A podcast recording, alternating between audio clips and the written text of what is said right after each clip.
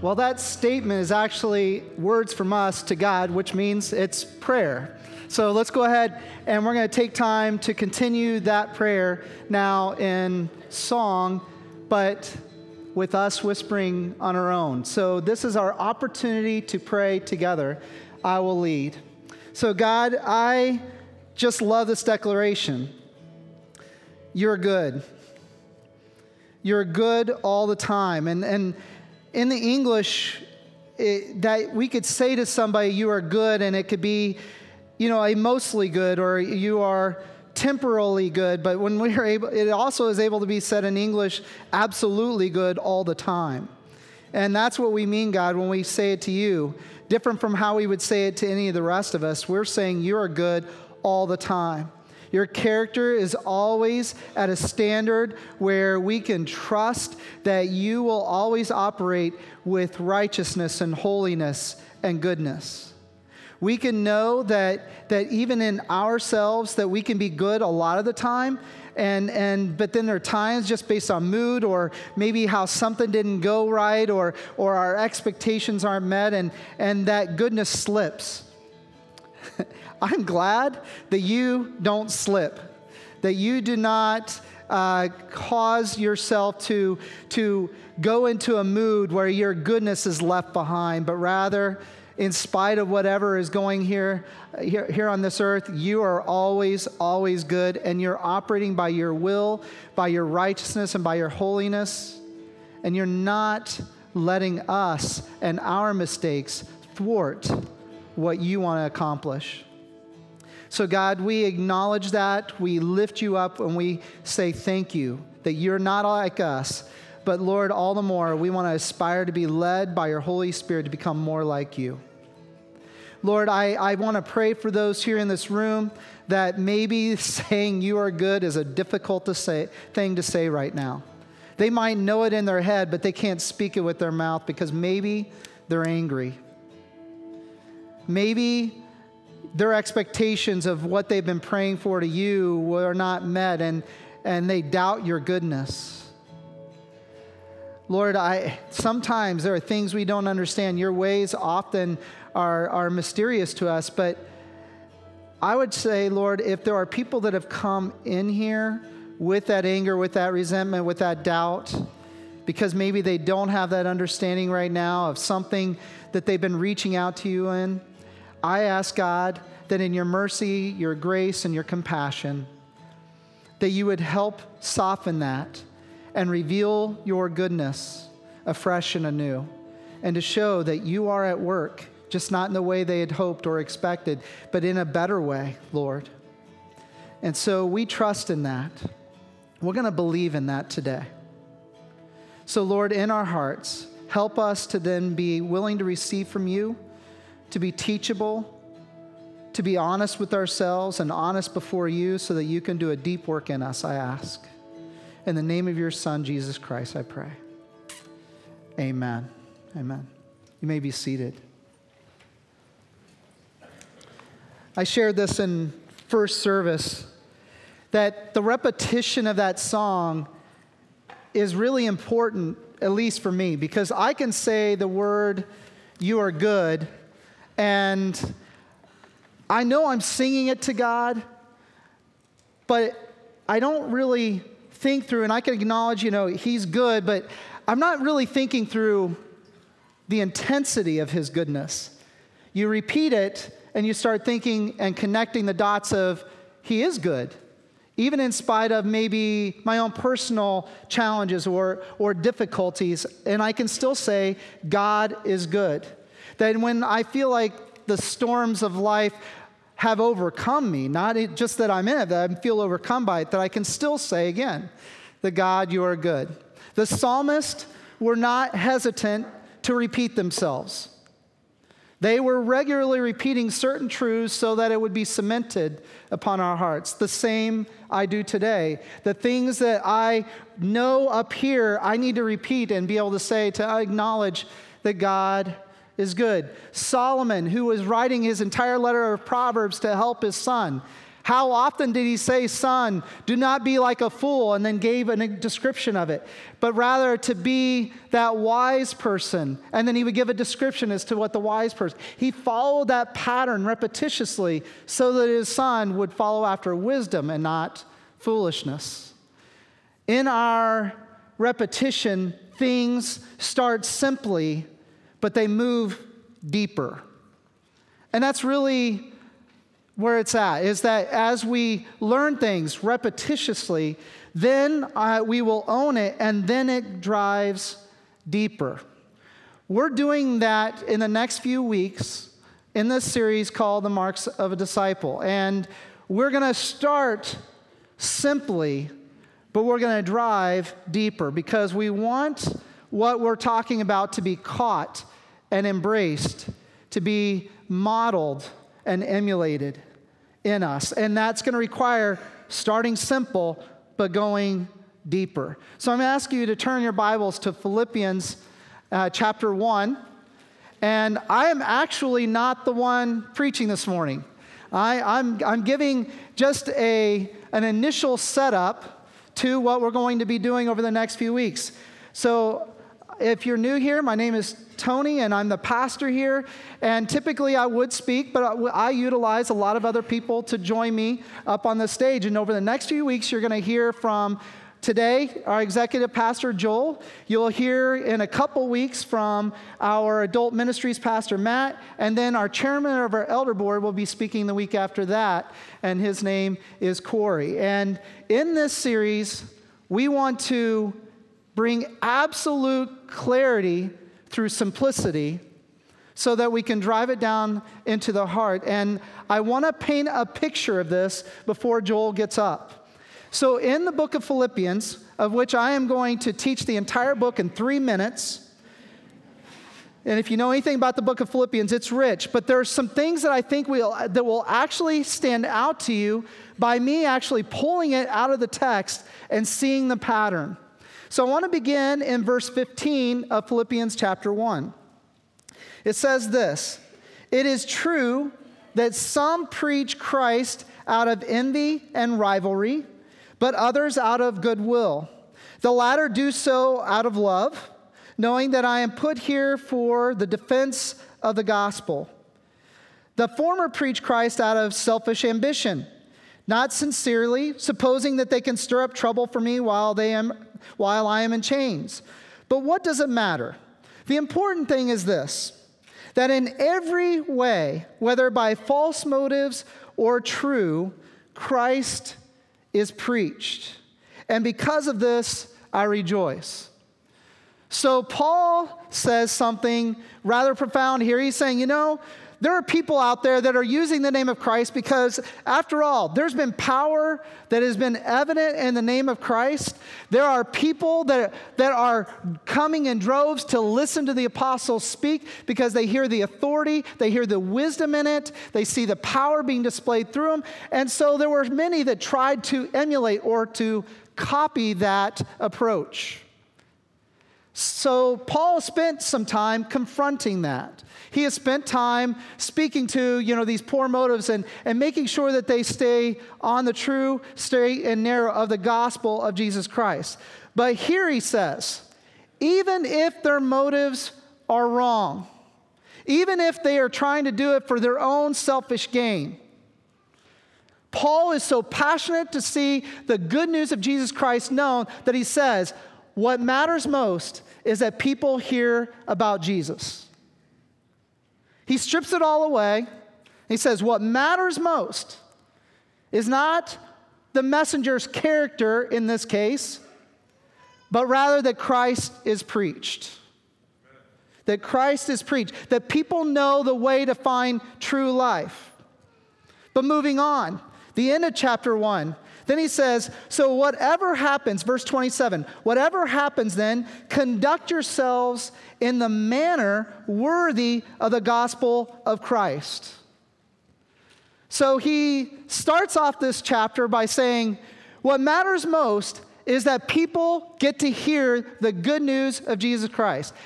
And then he ends up saying at the end, Oh, and by the way, your life does communicate. The behaviors of your life does communicate the gospel. It gives a shape to Jesus Christ. So he's saying both behavior and words are important to the gospel.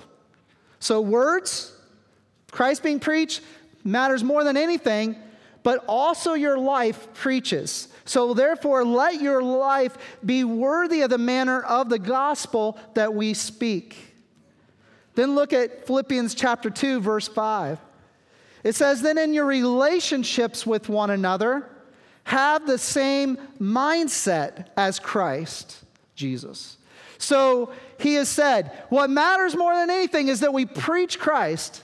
Oh, and by the way, your life matters in how you live. It also speaks Christ.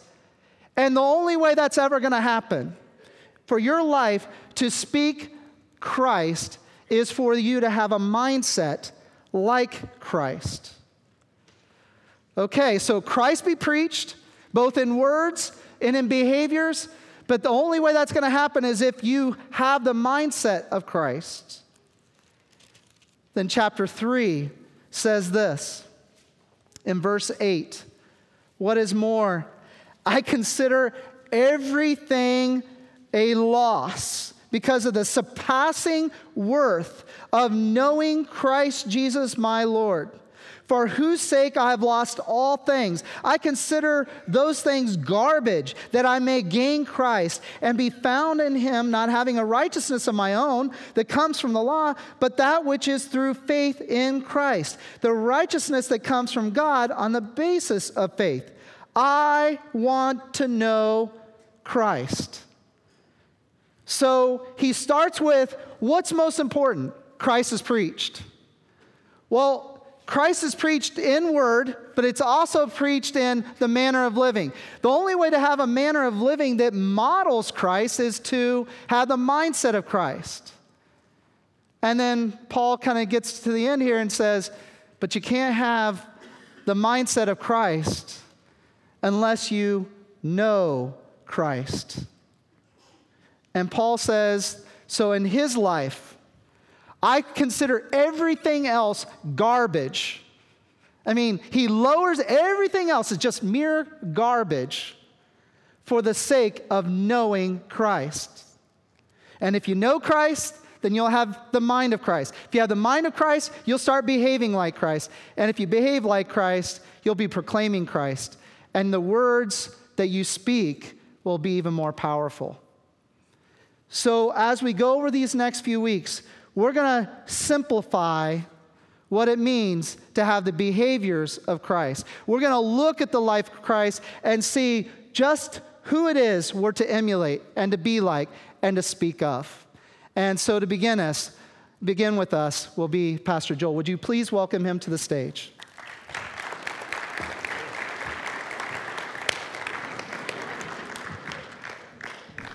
All right, you didn't know it was two for one Sunday, did you?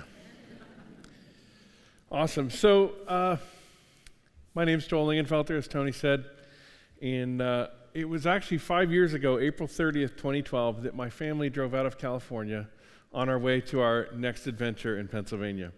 We were answering God's call to this church, and uh, so we packed everything up, and 2,600 miles later, here we are. Now, the first summer, we really didn't know very many people, and we were living in a rental house while we searched for a home. And what that meant was we had time. We had time to do all the things, the touristy things that nobody who lived here ever does, right? Um, and so one of the first things that I wanted to do was to go to the IKEA in Philadelphia. Uh, now, I didn't want to go there for furniture. I wanted to go there to look out the window. Uh, because out that window is a ship, and it's this ship right there. I took that photograph, and it's the SS United States. Now, the SS United States is a ship that was, when it was built, the fastest and safest ocean liner in the world. And I kind of have a thing for ships, and late at night on the internet, I'm looking at this thing and thinking it was really cool. So we moved here, couldn't wait to actually go see it. So unfortunately, it fell victim to the much faster jet aircraft, and today it sits decommissioned there at a pier on the Delaware River. It used to move people around the world, now it simply turns to rust. Now, the SS United States isn't the only old ship in Philadelphia. If you come in from the south on 95 and you look off to your east, you'll see the old Philadelphia Navy Yard. There's a collection of ships moored there, including the USS John L. Hall. Now, the John L. Hall is a guided missile frigate. Its keel was laid on January 5th of 1981, and it was launched on January, July 24th of 1981. That means it's the first time it went in the water. But it wasn't until June of 1982 that it was ready for service. On June 26, 1982, the USS John L. Hall was commissioned for duty with the U.S. Navy. Now, on that date, the USS John L. Hall went from being a big chunk of metal in the water to being a warship. Until that date, it was being prepared for its future, but it was not active, it had no purpose. It was not a warship, it was just something that floated. After its commissioning, the John L. Hall served the U.S. all over the world, from places such as Chile to the Persian Gulf and more, for over 30 years. The commissioning. The commissioning is a unique moment. It's when a cadet becomes a soldier, it's when a boat becomes a warship, it's when there's a fundamental shift and purpose is given. So last week was Easter. What an awesome Sunday as we celebrated the resurrection. He is risen.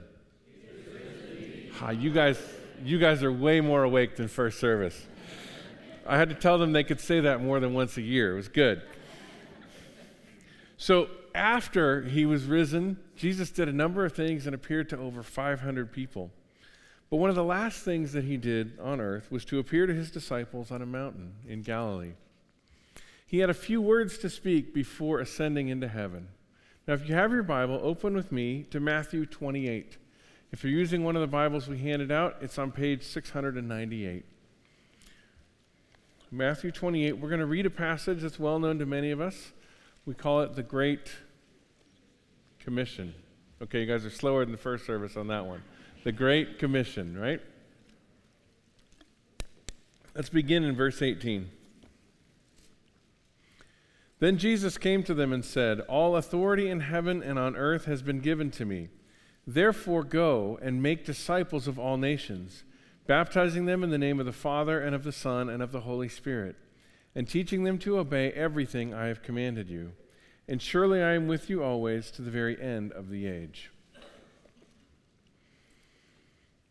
Now, as we'll see later today, these are some of the very last words Jesus speaks to his disciples. He tells them that when he ascends, their job is not over, but quite the contrary, it has just begun. He commissions them to continue what he started, to make disciples.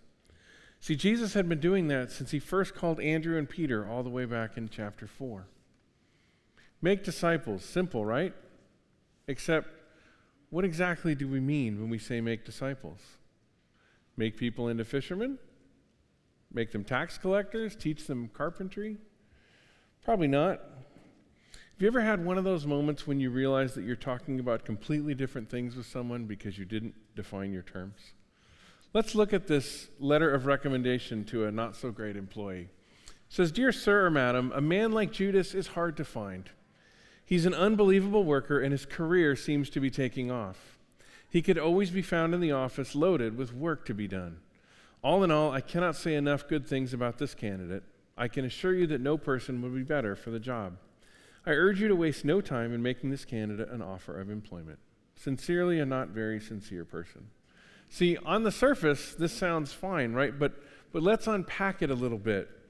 See, a man like Judas is hard to find. He's always absent. He's an unbelievable worker because he lies all the time, right? And his career seems to be taking off because taking off is all he ever does. He could always be found in the office loaded. In other words, when he came to work, he was drunk, right? But there was work to be done. All in all, I can't say enough good things, or quite frankly, any good things about this candidate. I can assure you that no person would be better than hiring this clown for the job, right? So I urge you to waste no time in making this candidate an offer of employment, right? Very different thing, same words right? So it's important to define our terms to understand what we're talking about. Sometimes we think we know what someone's saying, and in fact, our terms don't match. So, LEFC's mission statement, it's been on the wall for a long time. It says, Making disciples of Jesus Christ. It's a great mission statement. It's virtually right out of Matthew 28, word for word. There's no arguing that it fulfills the purpose of the church. And yet, as a staff team, we realized we needed to come to a common definition of what a disciple was if we were going to lead the church in making disciples. See, disciple is just not a word we use every day. Now, we could use the word follower, but follower doesn't have all the meaning and the depth that disciple does.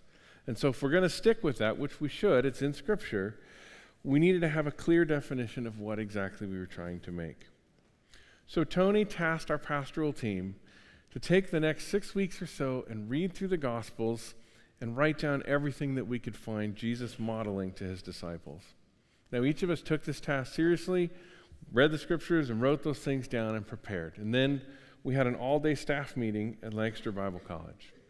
Now, on that day, we worked together to write down and classify all the things that Jesus did based on values, attitudes, and behaviors. I think we have a photo of that now, I want to be clear Jeff Travis is not asleep at this moment, okay?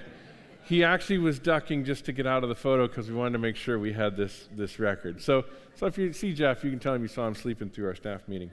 Um, but anyway, we, we wrote these things down, and after we'd categorized them, we began to discuss how to make a definition that was easy to communicate. Because if we said to you guys, hey, here it is, it's just way too many words. As those marks became clearer, we began to see a pattern developing, which makes sense. Jesus didn't hide what it meant to be his disciple, and it became pretty simple as we began to pull it all together. In fact, we were able to find the definitions in the very words of Jesus himself. So let's start by going back to the book of Matthew, and we're going to turn back to chapter 22.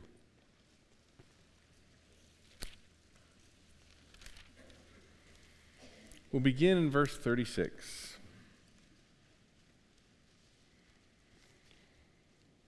Actually, I'll start in 34. Hearing that Jesus had silenced the Sadducees, the Pharisees got together. One of them, an expert in the law, tested him with this question Teacher, what is the greatest commandment of the law?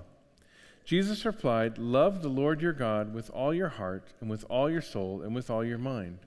This is the first and greatest commandment. And the second is like it love your neighbor as yourself. All the law and the prophets hang on these two commandments. That's pretty good. Way to go, Jesus, right? Like, and, we looked at this and we summarized it down to about four words. We said, love God, love people. Right? I'm sure we're not the first people to ever do that, but it's a very simple way to crystallize what Jesus said. Love God, love people. And Jesus emphasized the importance of these two things, and they absolutely must be present in every disciple we make. But not only did he, did he emphasize it with words, he lived it. And over the coming weeks, we're going to look at how Jesus modeled these things and how we can live them out as his disciples. Now, as great as those four words are, they don't encompass all it is to be a disciple of Jesus. Let's go back and look at the Great Commission again in Matthew 28. And if you got one of these little thingies, Matthew 28 is definitely where to put it. We'll be back here again. Then Jesus came to them and said, All authority in heaven and on earth has been given to me. Therefore, go and make disciples of all nations, baptizing them in the name of the Father and of the Son and of the Holy Spirit, and teaching them to obey everything I have commanded you. And surely I am with you always to the very end of the age. See, we are to make disciples, we are to baptize them, and we are to do what? To teach them to do everything that Jesus commanded. See, a disciple isn't just one who loves God and people, it's one who also follows the teachings of Jesus. And those teachings, I, will turn to John 8. I'll just go there on the screen, if you will, to John 8 31. To the Jews who believed him, Jesus said, If you hold to my teaching, you are tr- really my disciples. Then you will know the truth, and the truth will set you free. Amen. Jesus taught truth. Jesus lived truth, and a disciple is one who lives the truth that Jesus taught and modeled. the truth that is communicated to us through the Word of God. A disciple lives truth. So let me recap. A disciple loves God, right? A disciple loves people, and a disciple lives truth. Now, I love this because there's three, right? And if you know preachers, preachers like threes, right? I don't know why, but it's just, you know, the Trinity or whatever, threes are always a great thing. And so it's like, it's perfect, but, but it's still missing something. It's, it's not perfect. See, to be a Christian means more than just these three things. To be a disciple of Jesus means more. Let's look back at Matthew 28 one more time. Then Jesus came to them and said, All authority in heaven and on earth has been given to me. Therefore, go and make disciples of all nations, baptizing them in the name of the Father and of the Son and of the Holy Spirit. Go and make disciples of all nations. But all nations implies a number of things, one of which is that you're going to have to make disciples of people that don't know Jesus already. So, what does that look like? How do we make disciples of people that don't know Jesus? What does it mean for us? Well, Jesus answers that as well. In Acts 1 8, he says, But you will receive power when the Holy Spirit comes on you, and you will be my witnesses in Jerusalem and in all Judea and Samaria and to the ends of the earth. Now, if you remember Acts 1, this is the ultimate mic drop of all time, right? Jesus says this and then ascends to heaven. That's a pretty good way to say, I'm done, right? Um, and it's direct. What does he say? He says, You will receive the Holy Spirit and you will be my witnesses. Now, what does it mean to be someone's witness? It means that you will testify, that you will tell what you have seen, that you will tell your story about Jesus. Now, if we're going to be making disciples of all nations and we're going to be Jesus' witnesses, we're going to be telling others about him. And that gives us one more set of words proclaim Jesus. Love God, love people, live truth, proclaim Jesus. Now, if you're a Christian, you are a disciple of Jesus. And if you're a disciple of Jesus, there are four things that are expected of you love God, love people, live truth, proclaim Jesus. So when we say, LEFC exists to make disciples of Jesus Christ. That is what we mean. Now, we'll get to unpack each one of these things over the next four weeks as we consider together as a congregation what it means to be disciples and what it means to make disciples. Now, as our staff team worked through these four phrases, we found that everything we observed Jesus modeling to, his disciples fit within these four phrases. It was clear and it was simple we had a definition that we could agree on so that when we talk about making disciples, we know what we mean. So we know what a disciple is, but it's good to look back at how Jesus chose who would be his disciples. Now, think back to the story with me when Jesus decided he needed men to help him change the world. What did he do? Well, he went straight to the seminary, right? He interviewed those professors, he interviewed thousands of people, questionnaires, surveys, got everything all ready, and chose the 12 most qualified men. You remember that story? No. Nobody remembers that story because that's not how it happened, right? So turn with me to Matthew chapter 4 and let's look at the real story.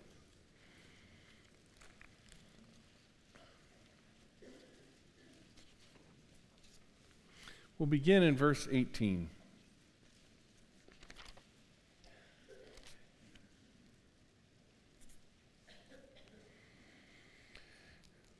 As Jesus was walking beside the Sea of Galilee, he saw two brothers Simon called Peter and his brother Andrew.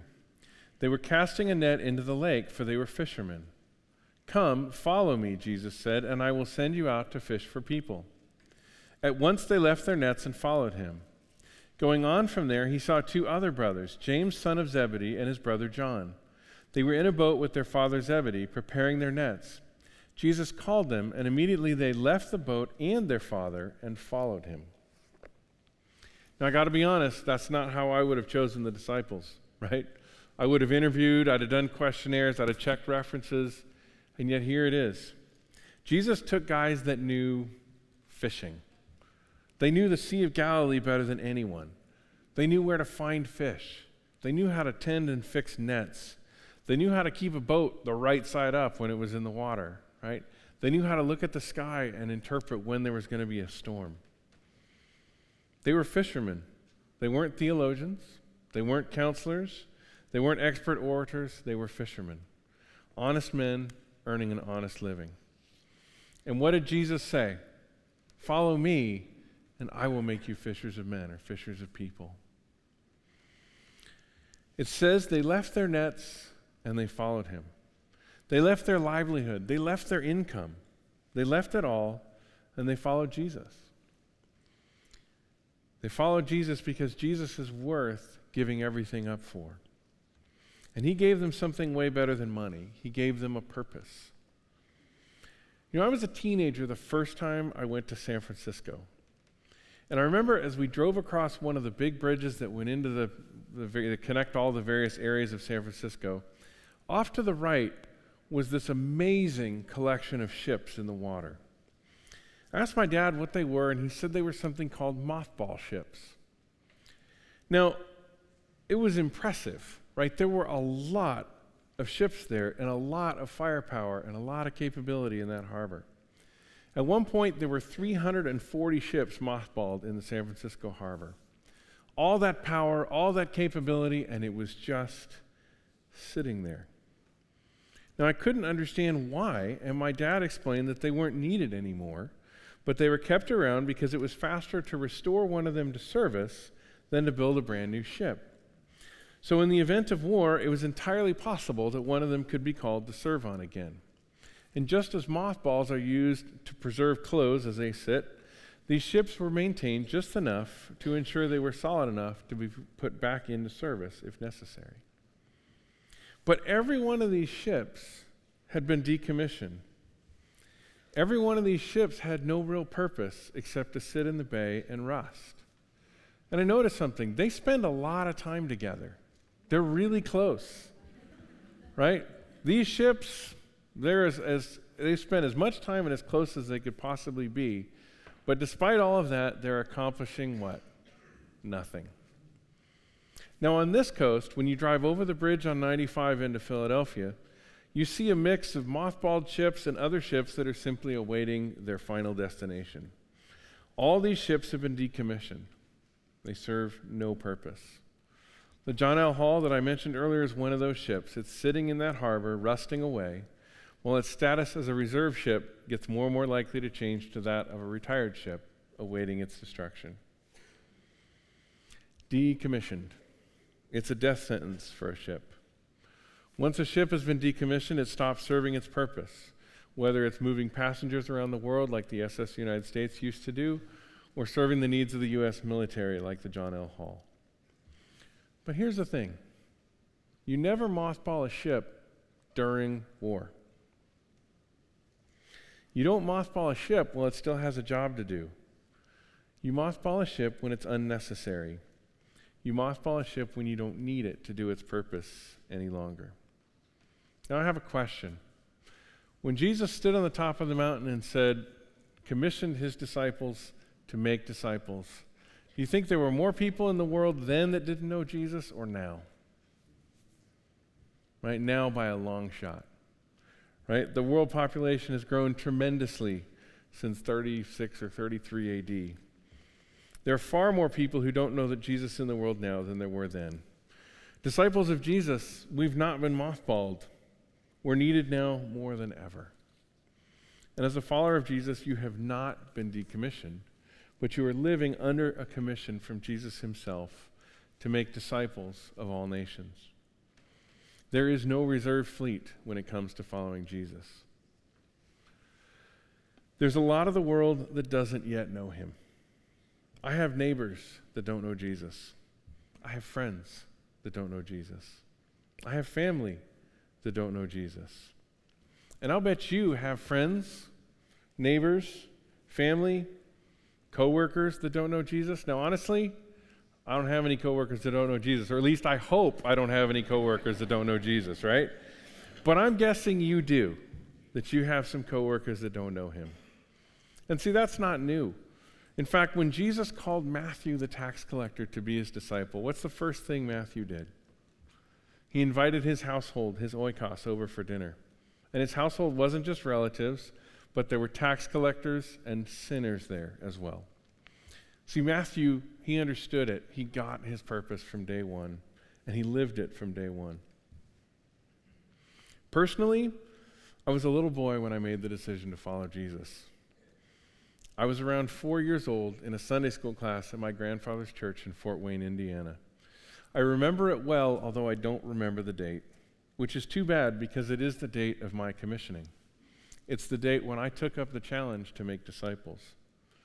But here's the thing as a four year old, I wasn't great at making disciples yet, right? It just probably wasn't my sweet spot. But as time went on, I had the opportunity to witness for Jesus to my friends in high school.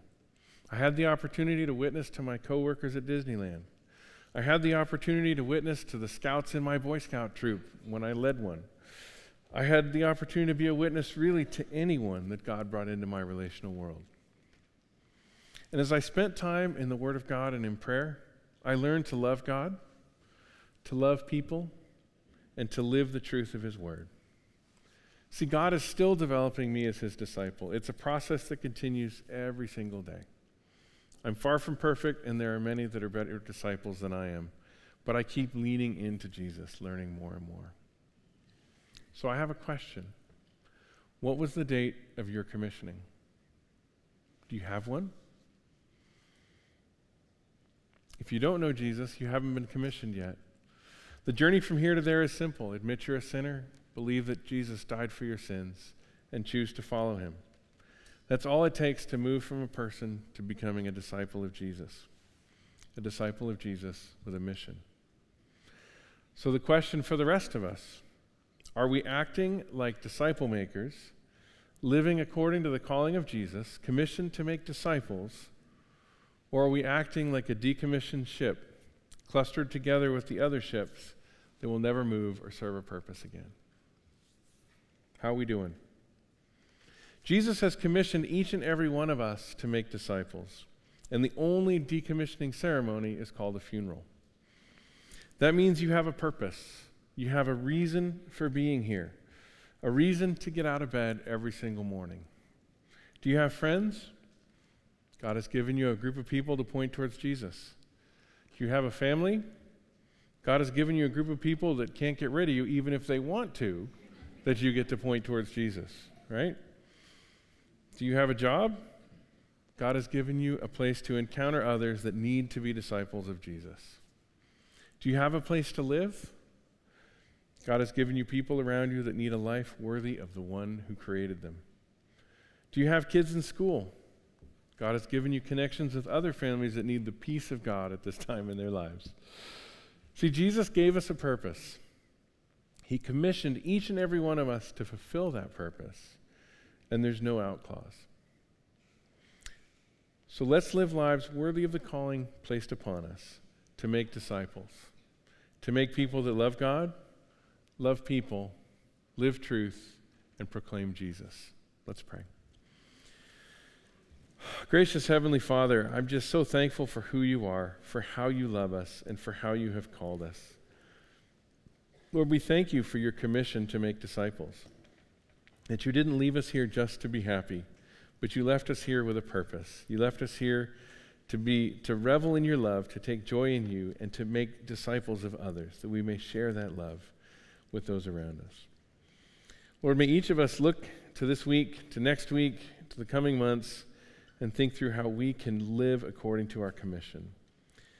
May we find those that don't know you and bring them to your faith. May we bring those who know you along as they continue to learn who you are and how you've called them. Lord, we love you. We thank you for what you're doing. In Jesus' name, amen. As we go into this next song, Take some time to reflect on your commissioning to make disciples. How can you continue to live this out? After he said this, he was taken up before their very eyes, and a cloud hid, them, hid him from their sight. They were looking intently up into the sky as he was going, when suddenly two men dressed in white stood beside them.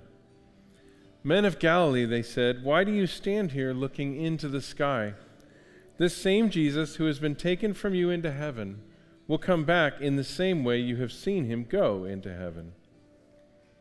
See, after the Great Commission, Jesus ascended into heaven. As his disciples stood there looking into the sky in wonder, the angels reminded them they had a purpose, and it was time to get to work. Each of us has a purpose. Each of us has been commissioned to go and make disciples. So as you go, live according to the commission you've been given. You are dismissed.